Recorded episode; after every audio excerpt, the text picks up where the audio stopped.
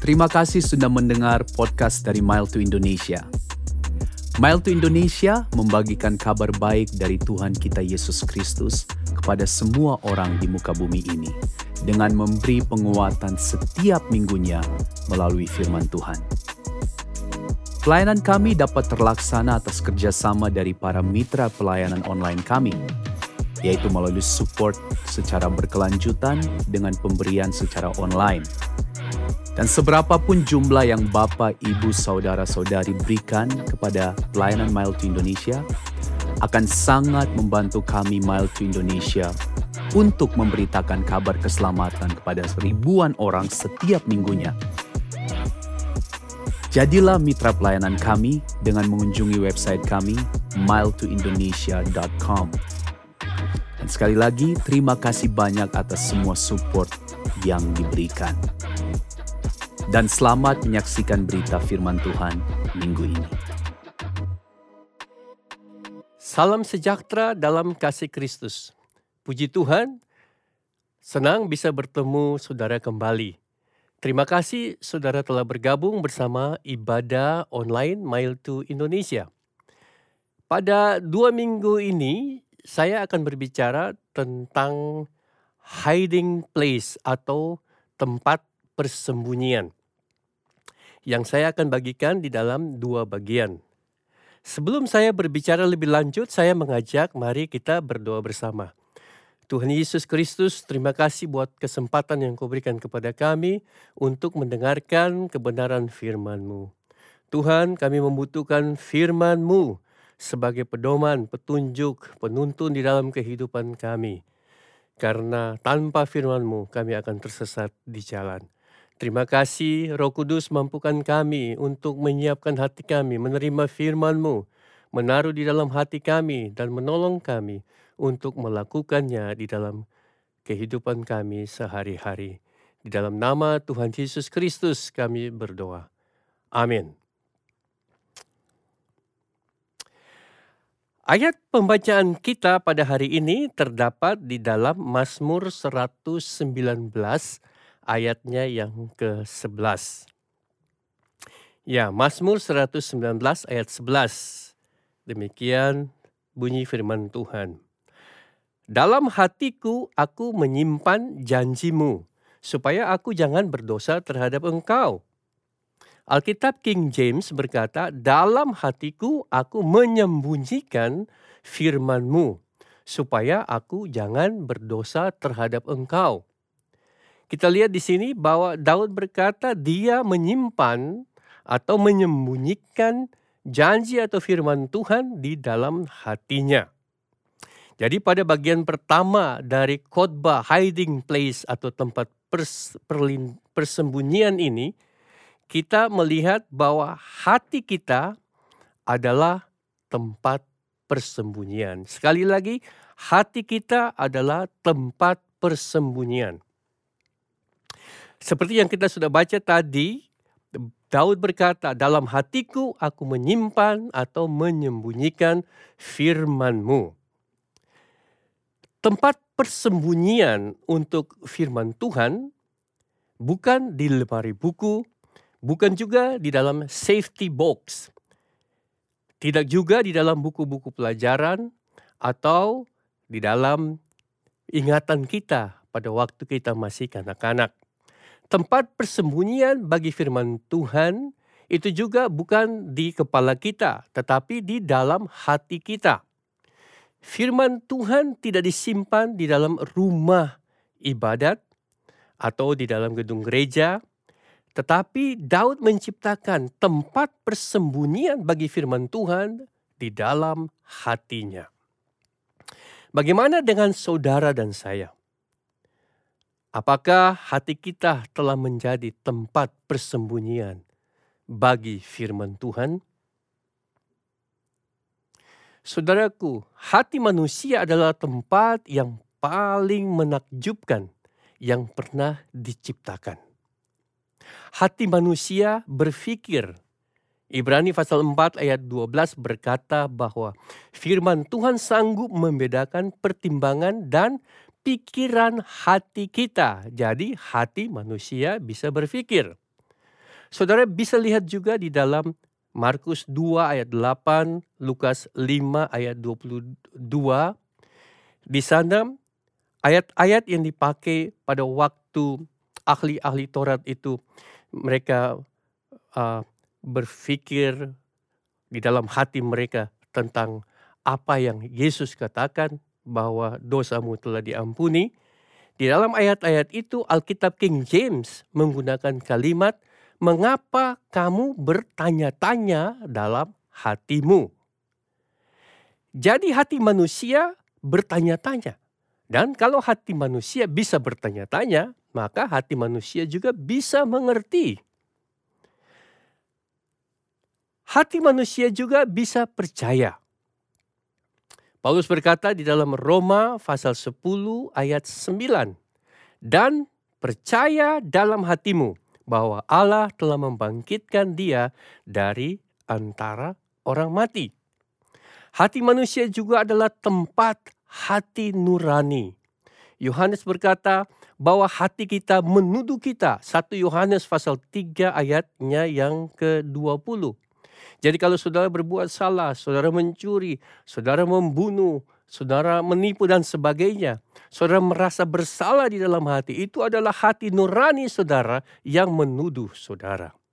Hati manusia juga adalah tempat emosi atau perasaan.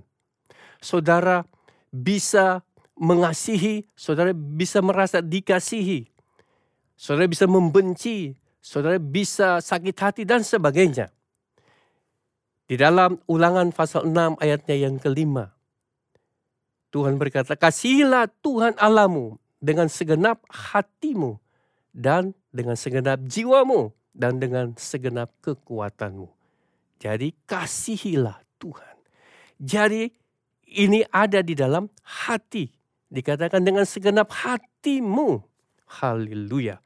Ini juga dikutip oleh Yesus di dalam Matius 22 ayat 37, Markus 12 ayat 30, dan Lukas 10 ayatnya yang ke-27.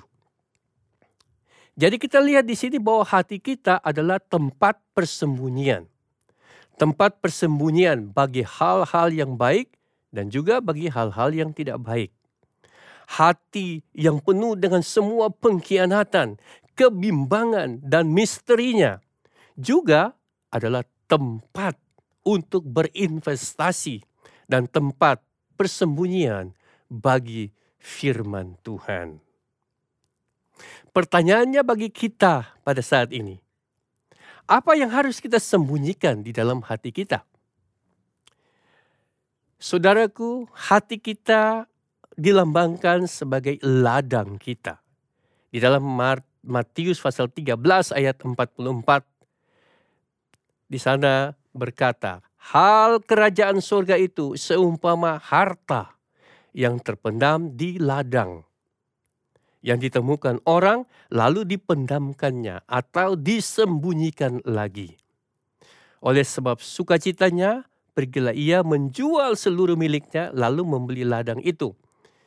Jadi orang ini menemukan uh, harta di dalam ladangnya, sorry di dalam ladang, kemudian dia menyembunyikan kembali dan dia pergi menjual seluruh miliknya lalu membeli ladang itu karena ada harta yang terpendam di dalam ladang itu.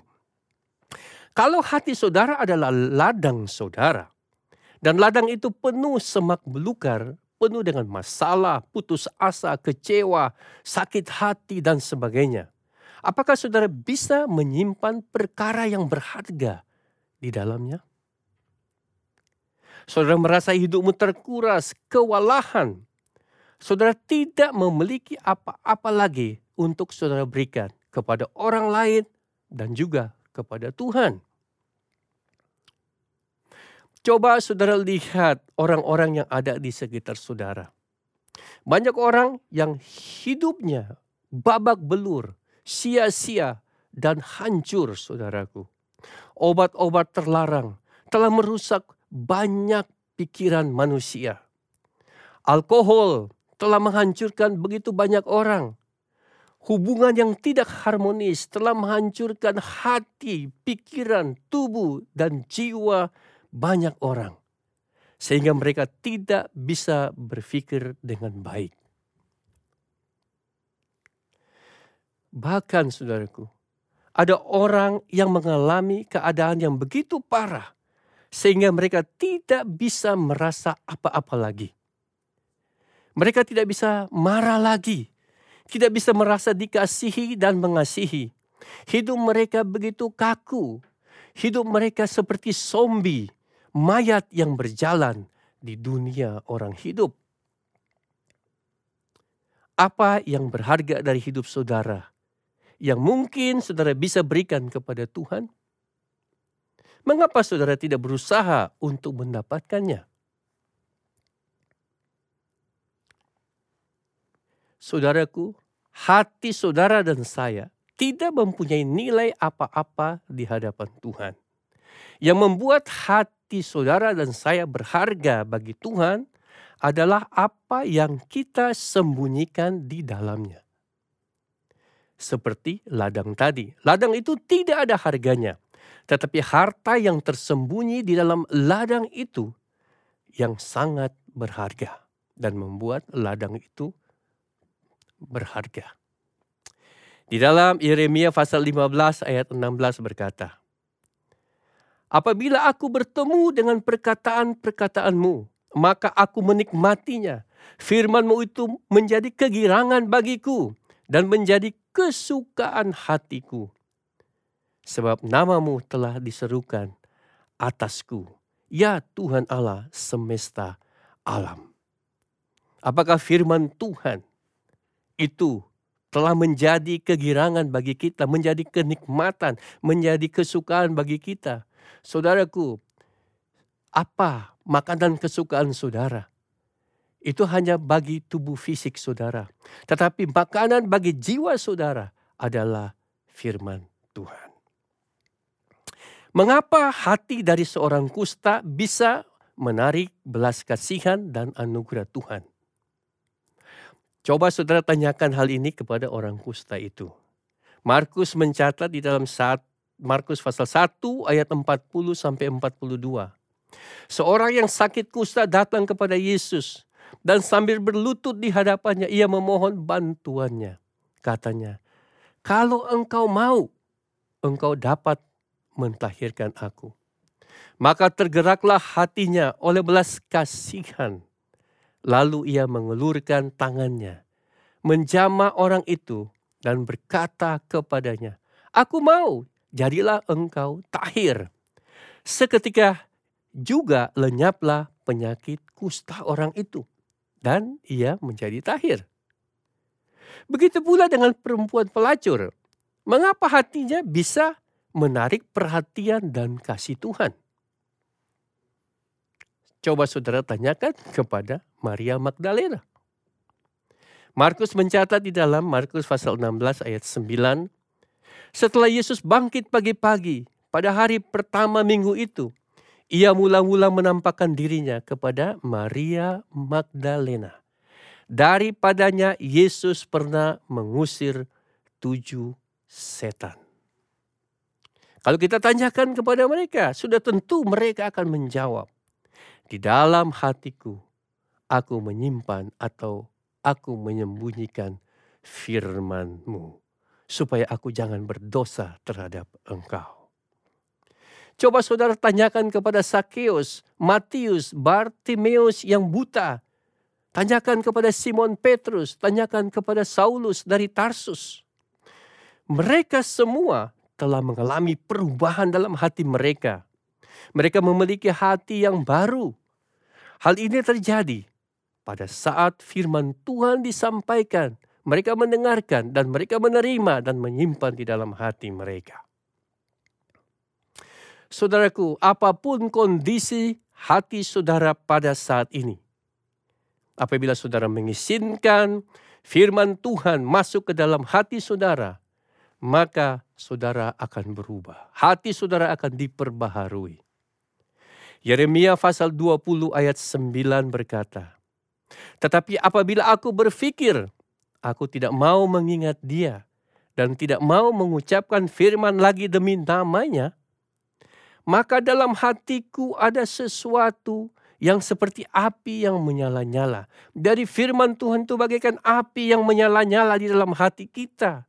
Terkurung di dalam tulang-tulang kita, saudaraku. Dalam tulang-tulangku, aku berlelah-lelah untuk menahannya. Tetapi aku tidak sanggup. Yeremia seorang nabi Tuhan dipakai Tuhan begitu hebat. Pada suatu saat dia merasa dia tidak mau untuk memberitakan firman karena begitu tekanan yang dia alami. Tetapi dia katakan, pada waktu dia mau berhenti untuk mengucapkan firman Tuhan. Firman itu tetap menyala-nyala bagaikan api di dalam hatinya dan di dalam tulang-tulangnya. Dan dia tidak bisa menahannya. Dan dia merasa kelelahan. Saudaraku, Demikian juga dengan kita. Kalau kita tidak bisa menahan pekerjaan firman Tuhan di dalam hati kita. Kalau kita merasa kewalahan, mengapa tidak kita menyerah saja kepada Tuhan dan firman-Nya untuk memperbaharui hati kita. Sekarang kita lihat apa itu firman Tuhan. Firman Tuhan adalah perkataan yang merupakan pewahyuan dari pikiran Kristus yang saudara bisa dapatkan di dalam buku ini, di dalam Alkitab saudara. Firman Tuhan adalah pelita bagi kakiku dan terang pada jalanku, kata Daud. Firman Tuhan juga adalah khotbah yang saudara dengar pada saat ini. Dan apakah saudara tahu bahwa pada saat Firman Tuhan diberitakan, ada kuasa yang menyertainya. Kita lihat di dalam kisah Rasul pasal 10 ayat 44. Ketika Petrus sedang berkata demikian, pada waktu dia menyampaikan firman Tuhan, turunlah roh kudus, kuasa ini, ke atas semua orang yang mendengarkan pemberitaan itu. 1 Korintus 1 ayat 18. Sebab pemberitaan tentang salib memang adalah kebodohan bagi mereka yang akan binasa. Tetapi bagi kita yang diselamatkan, pemberitaan itu adalah kekuatan Allah. Bagi kita orang yang akan diselamatkan, dikatakan bahwa pemberitaan firman Tuhan tentang salib itu adalah kekuatan Allah yang menyelamatkan kita. 1 Korintus pasal 1 ayat 21. Oleh karena dunia dalam hikmat Allah tidak mengenal Allah oleh hikmatnya, maka Allah berkenan menyelamatkan mereka yang percaya oleh kebodohan pemberitaan Injil. Itu sebabnya pentingnya saudara mengerti kuasa dan potensi dari firman Tuhan di dalam kehidupan saudara. Ibrani pasal 4 ayat 12 berkata, Sebab firman Allah hidup dan kuat dan lebih tajam daripada pedang bermata dua mana pun. Pedang apa yang saudara anggap paling tajam di dunia ini tidak sama dengan firman Tuhan. Mengapa dikatakan firman Tuhan itu lebih tajam daripada pedang yang bermata dua mata pun? Karena ia menusuk amat dalam sampai memisahkan jiwa dan roh. Tidak ada pedang di dunia ini yang bisa memisahkan jiwa dan roh. Tidak ada yang bisa memisahkan sendi-sendi dan sum-sum. Mungkin bisa. Tetapi tidak bisa membedakan pertimbangan dan pikiran hati kita. Tetapi firman Tuhan ia sanggup membedakan pertimbangan dan pikiran hati kita. Ibrani 11 ayat 3 berkata, Karena iman kita mengerti bahwa alam semesta telah dijadikan oleh firman Allah. Sehingga apa yang kita lihat telah terjadi dari apa yang tidak dapat kita lihat. Wow, begitu hebatnya firman Tuhan. Dengan hanya berkata, Tuhan hanya berkata, maka terciptalah langit dan bumi ini. Haleluya. Yesaya 55 ayat 10 sampai ayatnya yang ke-11. Sebab seperti hujan dan salju turun dari langit dan tidak kembali ke situ, melainkan mengairi bumi, membuatnya subur dan menumbuhkan tumbuh-tumbuhan, memberikan benih kepada penabur dan roti kepada orang yang mau makan. Ayat 11. Demikianlah firmanku yang keluar dari mulutku. Ia tidak akan kembali kepadaku dengan sia-sia. Tetapi ia akan melaksanakan apa yang ku kehendaki. Dan akan berhasil dalam apa yang kusuruhkan kepadanya. Haleluya. Firman Tuhan akan merubah kehidupan saudara. Firman Tuhan akan membangkitkan orang mati. Memberikan hikmat kepada orang yang tak berpengalaman. Dan membawa damai di dalam kesulitan. Mazmur 19 ayat 7 sampai ayatnya yang ke-10 berkata, Dari ujung langit ia terbit dan ia beredar sampai ke ujung yang lain. Tidak ada yang terlindung dari panas sinarnya. Kita melihat dalam ayat-ayat berikut, firman Tuhan ini disebutkan di dalam kata-kata yang berbeda-beda. Tetapi maknanya satu yaitu firman Tuhan. Ayat 8 dan seterusnya berkata, Taurat Tuhan itu sempurna. Jadi firman Tuhan itu sempurna saudaraku. Menyegarkan jiwa. Peraturan Tuhan itu teguh. Firman Tuhan itu teguh. Memberikan hikmat kepada orang yang tak berpengalaman. Tita Tuhan itu tepat. Firman Tuhan itu tepat. Tidak meleset, tidak salah-salah. Dan menyukakan hati. Perintah Tuhan itu murni. Firman Tuhan itu murni.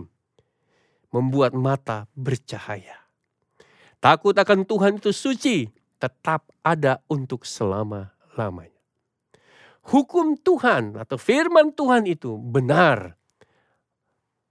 Adil semuanya. Haleluya. Apalagi yang kurang di dalam firman Tuhan. Kita sudah lihat semuanya. Firman Tuhan itu sempurna. Firman Tuhan itu teguh. Memberikan hikmat kepada orang yang tak berpengalaman. Firman Tuhan itu tepat, tidak meleset. Firman Tuhan itu murni, membuat mata bercahaya. Firman Tuhan itu suci, firman Tuhan itu benar, adil, semuanya. Haleluya. Saat ini kita mau melihat Bagaimana saudara bisa menyimpan atau menyembunyikan firman Tuhan itu di dalam hati saudara. Namun sebelum saudara melakukan hal itu, saudara perlu tahu yang pertama, saudara harus tahu bahwa ada musuh yang tidak mau saudara membuat hati saudara menjadi tempat perlindungan bagi sorry tempat persembunyian bagi firman Tuhan. Mari kita lihat di dalam Matius pasal 13 ayat 18 sampai 23. Saudara akan temukan di sini ada dua musuh yang tidak menghendaki saudara menyimpan firman Tuhan di dalam hati saudara. Yang pertama musuh itu adalah si jahat, si iblis si setan musuh kita. Dia tidak mau saudara menaruh firman itu di dalam hatimu. Mengapa? Karena kalau saudara menaruh firman di dalam hatimu, maka saudara tidak lagi menjadi milik setan. Tapi saudara adalah milik Tuhan dan dia tidak mau. Yang kedua adalah diri saudara sendiri. Nanti kita akan lihat. Matius 13 ayat 18 sampai 23. Karena itu, dengarlah arti perumpamaan penabur itu kepada setiap orang yang mendengar firman tentang kerajaan surga, tetapi tidak mengertinya, datanglah si jahat, si iblis itu, dan merampas yang ditaburkan dalam hati orang itu. Itulah benih yang ditaburkan di pinggir jalan. Ini musuh pertama. Oke, kita mengerti. Tapi kita akan melihat musuh yang berikut. Benih yang ditaburkan di tanah yang berbatu-batu ialah orang yang mendengar firman itu dan segera menerimanya dengan gembira. Tapi saudara perhatikan ayat 21. Tetapi ia tidak berakar dan tahan sebentar saja. Tidak berakar. Tidak berakar artinya tidak bertumbuh. Orang-orang ini mereka mendengar firman Tuhan, mereka menerima dengan sukacita. Tetapi mereka tidak mau bertumbuh di dalam firman itu. Mereka tidak mau mempelajari firman itu. Mereka tidak mau menerapkan firman itu di dalam kehidupan mereka. Dan mereka tidak mau bertumbuh menjadi dewasa di dalam firman itu. Kemudian apa yang terjadi dikatakan apabila datang penindasan atau penganiayaan karena firman itu, orang itu pun segera murtad.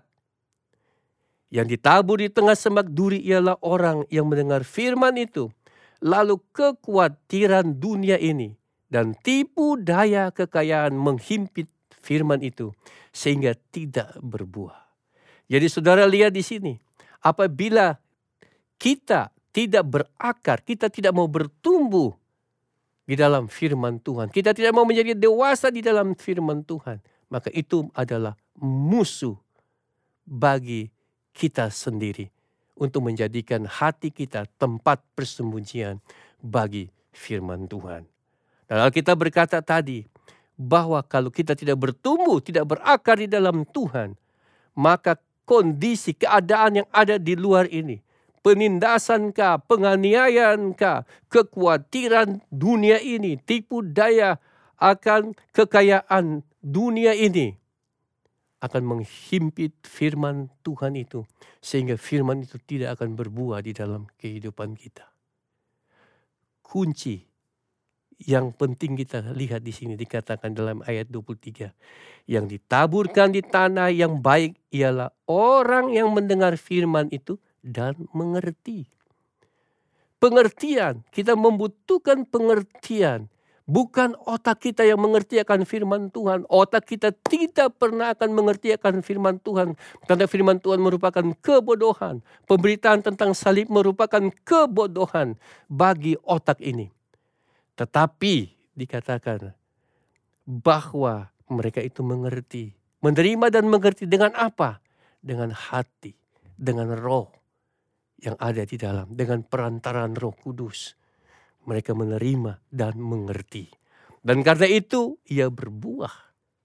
Ada yang seratus kali lipat, ada yang enam puluh kali lipat, ada yang tiga puluh kali lipat. Setelah kita mengetahui kedua musuh ini yang tidak mengendaki kita membuat hati kita menjadi tempat persembunyian bagi firman Tuhan, maka yang berikut saudara harus melakukan beberapa pekerjaan. Kita melihat nabi yang muda Yeremia pada waktu dia dipanggil oleh Tuhan untuk menjadi pemberita atau menjadi nabinya Tuhan, menyampaikan firman Tuhan. Dia menulisnya di dalam Yeremia pasal 1 ayat 9 sampai ayat 10. Lalu Tuhan mengelurkan tangannya dan menjamah mulutku.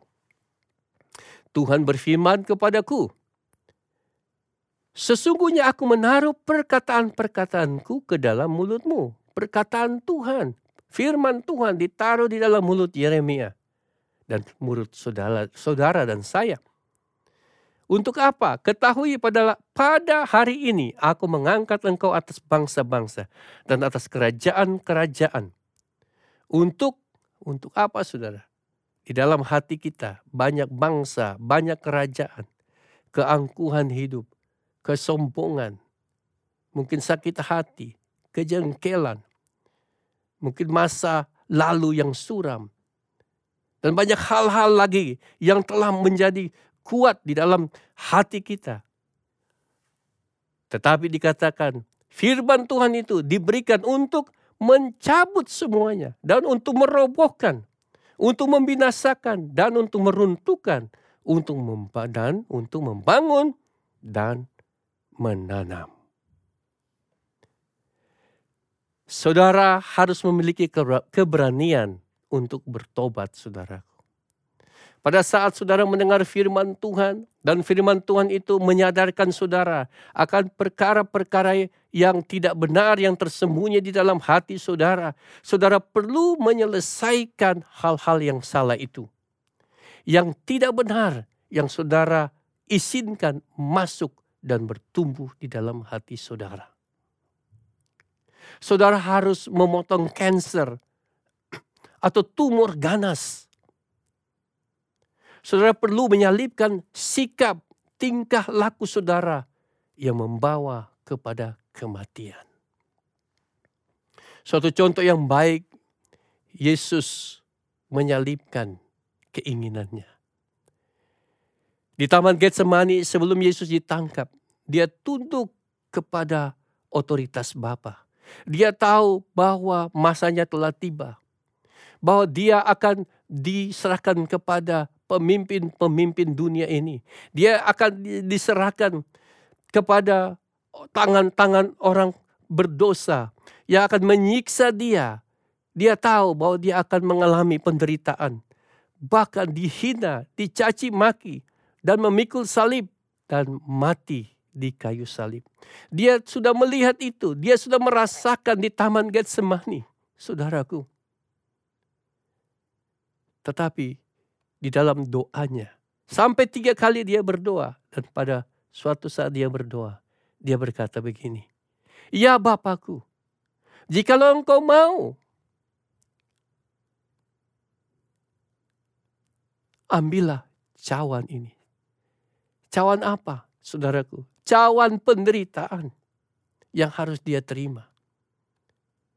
Ambillah cawan ini daripadaku tetapi bukan kehendakku. Dia katakan, tetapi bukan kehendakku. Melainkan kehendakmu lah yang terjadi. Inilah contoh dari Tuhan kita Yesus Kristus. Kita perlu menyalipkan keinginan kita, tingkah laku kita, sikap kita yang tidak sesuai dengan firman Tuhan. Kita perlu salibkan. Dan kita rela tunduk kepada otoritas firman Tuhan yang hidup dalam hidup kita. Apa yang saudara perlu keluarkan dari hati saudara untuk menciptakan tempat bagi firman Tuhan adalah suatu tindakan yang sangat berguna bagi kehidupan saudara. Di dalam 2 Korintus pasal 4 ayat 16 sampai 18 di sana berkata, sebab itu kami tidak tawar hati. Tetapi meskipun manusia lahiriah kami semakin merosot. Namun manusia batinia kami dibaharui dari sehari ke sehari. Sebab penderitaan ringan yang sekarang ini mengerjakan bagi kami kemuliaan kekal yang melebihi segala-galanya jauh lebih besar daripada penderitaan kami. Jadi saat ini kalau kita memotong segala sesuatu yang tidak baik di dalam kehidupan kita, sifat-sifat kita yang sesuai, tidak sesuai dengan dengan firman Tuhan, keinginan mata, hawa nafsu dunia ini, sakit hati, cemburu, masa lalu yang sulam, yang yang suram, yang masih kita ingat sampai saat ini, yang masih kita simpan di dalam hati kita. Perkara-perkara yang yang tidak benar itu. Kita singkirkan. Rasanya berat, saudaraku. Rasanya seperti suatu penderitaan bagi kita. Tetapi Alkitab katakan bahwa itu semua adalah penderitaan ringan adanya. Karena itu mengerjakan, apa yang kita lakukan itu mengerjakan bagi kita kemuliaan kekal saudaraku. Kita melakukan hal itu untuk perkara-perkara yang kekal. Sesuatu yang sangat berguna bagi kita. Ayat 18 berkata, sebab kami tidak memperhatikan yang kelihatan, melainkan yang tak kelihatan. Karena yang kelihatan adalah sementara, sedang sedangkan yang tak kelihatan adalah kekal. Ada orang yang bertanya, Pak, bagaimana dengan hatiku yang hancur ini? Saya tidak bisa menyimpan firman Tuhan di dalam hati saya yang hancur ini. Apakah Tuhan bisa memulihkan hati saya yang hancur? saudaraku, memang penting sekali kita mengerti keadaan kita. Kita mengerti keadaan hati kita yang hancur. Sehingga kita bisa mencari solusi, mencari obat untuk menyembuhkan hati kita yang hancur. Tetapi kita juga perlu tahu bahwa obat untuk menyembuhkan hati yang hancur adalah Yesus Kristus dan firman Tuhan.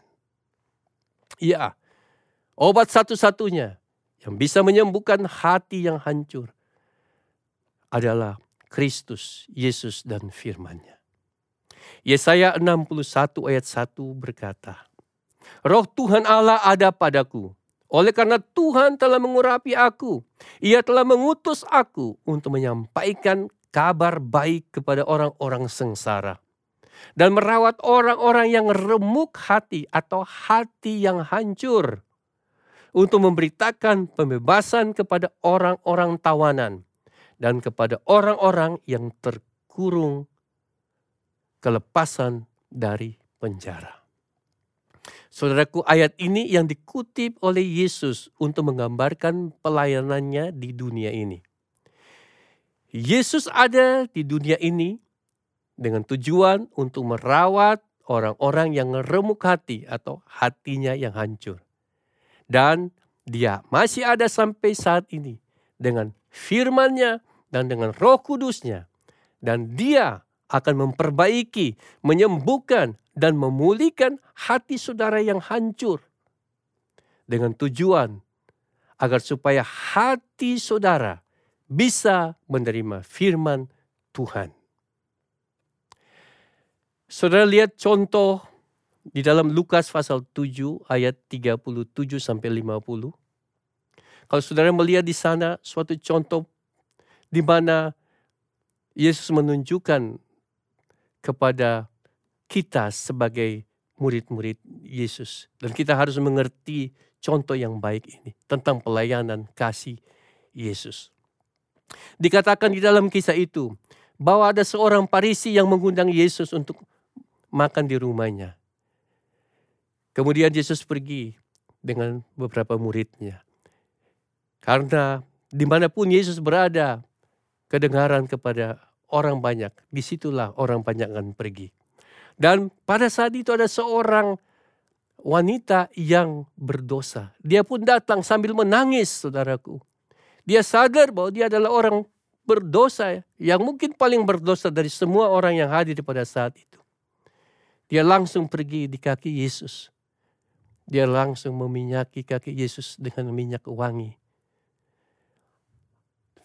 Ada komentar Alkitab mengatakan bahwa harga dari minyak wangi ini, minyak narwastu ini adalah seharga atau upah dari setahun kerja orang pada zaman itu.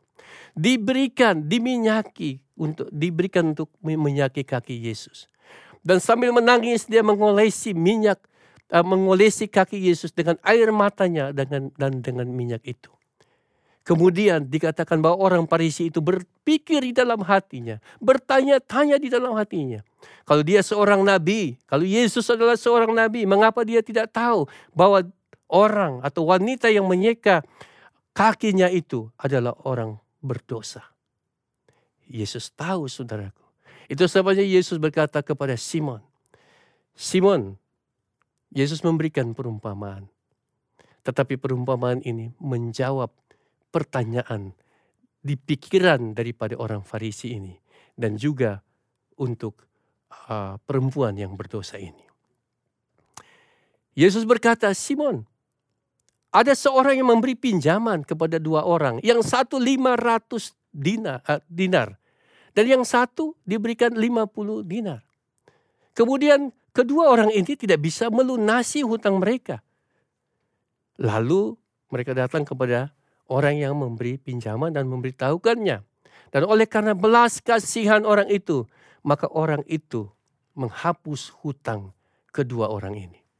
Yesus bertanya kepada Simon, Simon, menurut engkau siapa yang paling berterima kasih kepada orang yang yang menghapus uh, hutang mereka?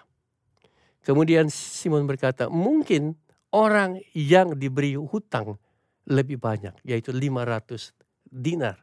Dia pasti yang akan berterima kasih lebih banyak kepada uh, orang yang memberi hutang kepadanya.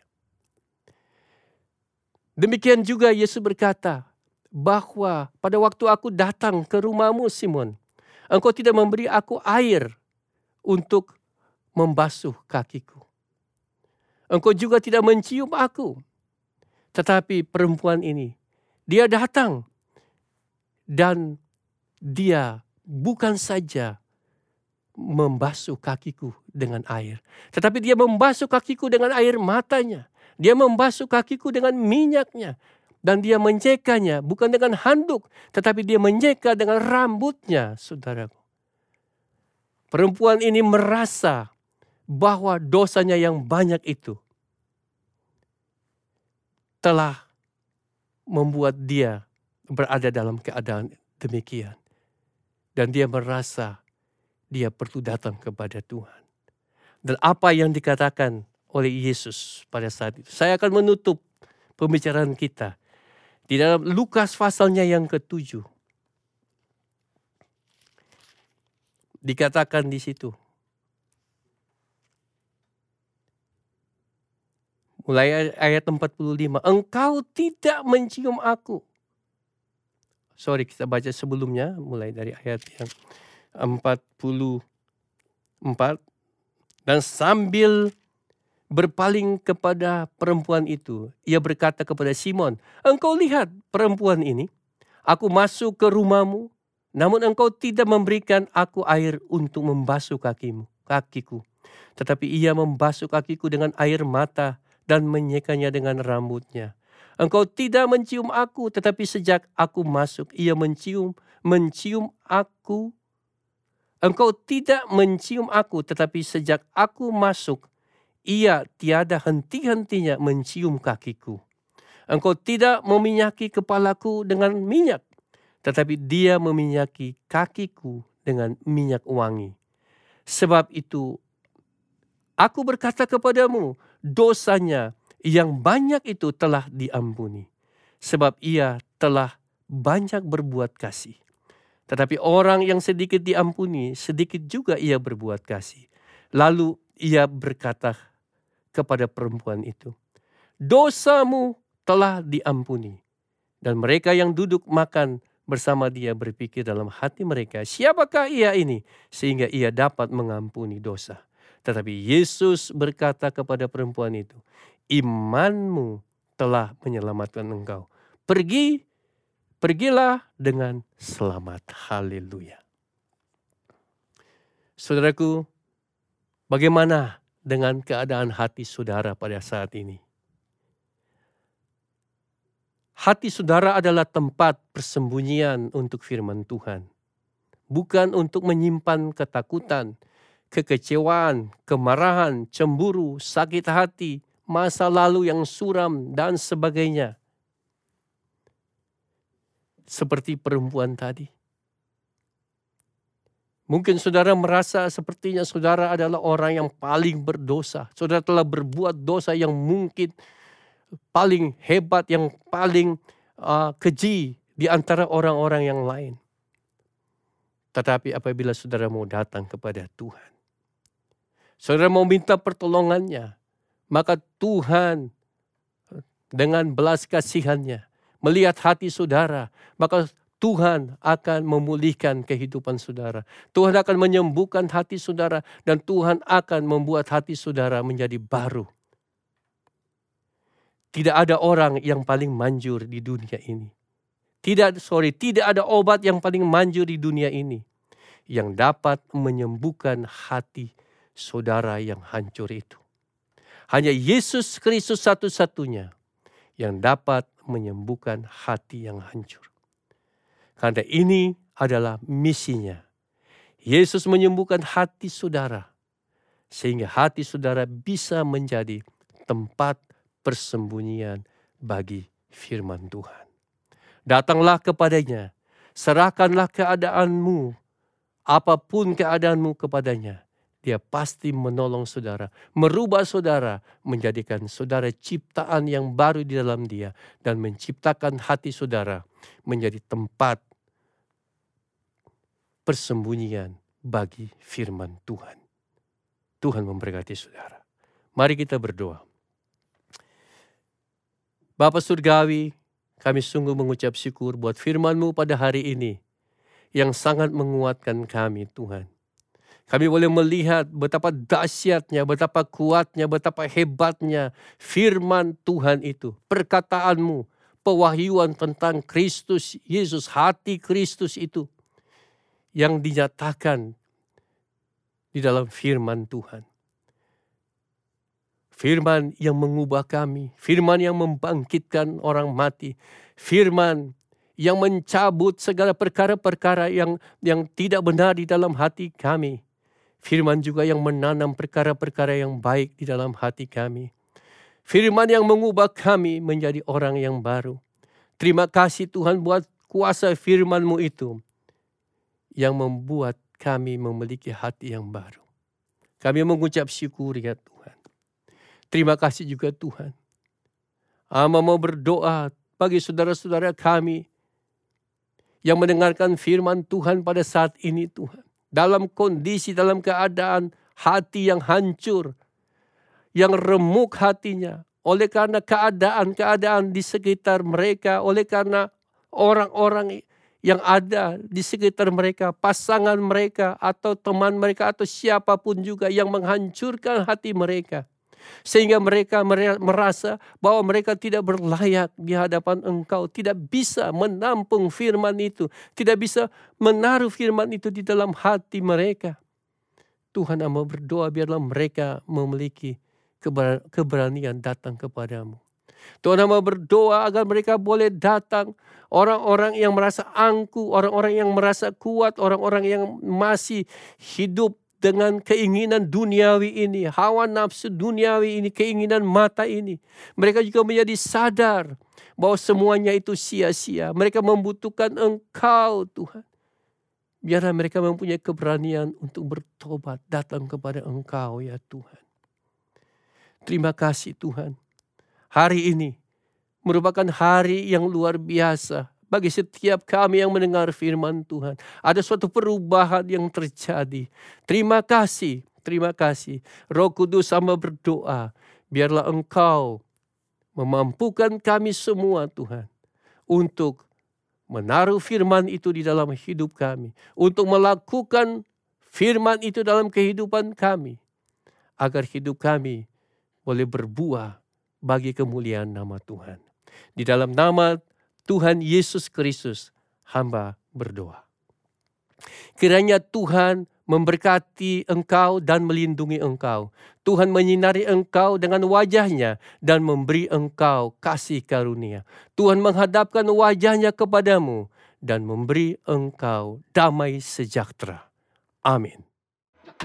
Terima kasih banyak sudah mendengarkan pesan firman Tuhan di minggu ini. Dan jikalau Bapak, Ibu, Saudara-saudari ingin menghubungi kami selama minggu berjalan, silakan mengunjungi website kami yaitu miletoindonesia.com. Di dalam website kami, Bapak, Ibu, Saudara-saudari dapat mencantumkan permohonan doa, bergabung dengan doa online setiap minggunya, dan juga dapat mencari referensi khotbah-khotbah yang lainnya yang tentunya dapat menguatkan iman percaya. Kami berharap dengan ini semua, cinta kasih kita kepada Tuhan dan sesama terus bertumbuh. Tuhan Yesus memberkati kita.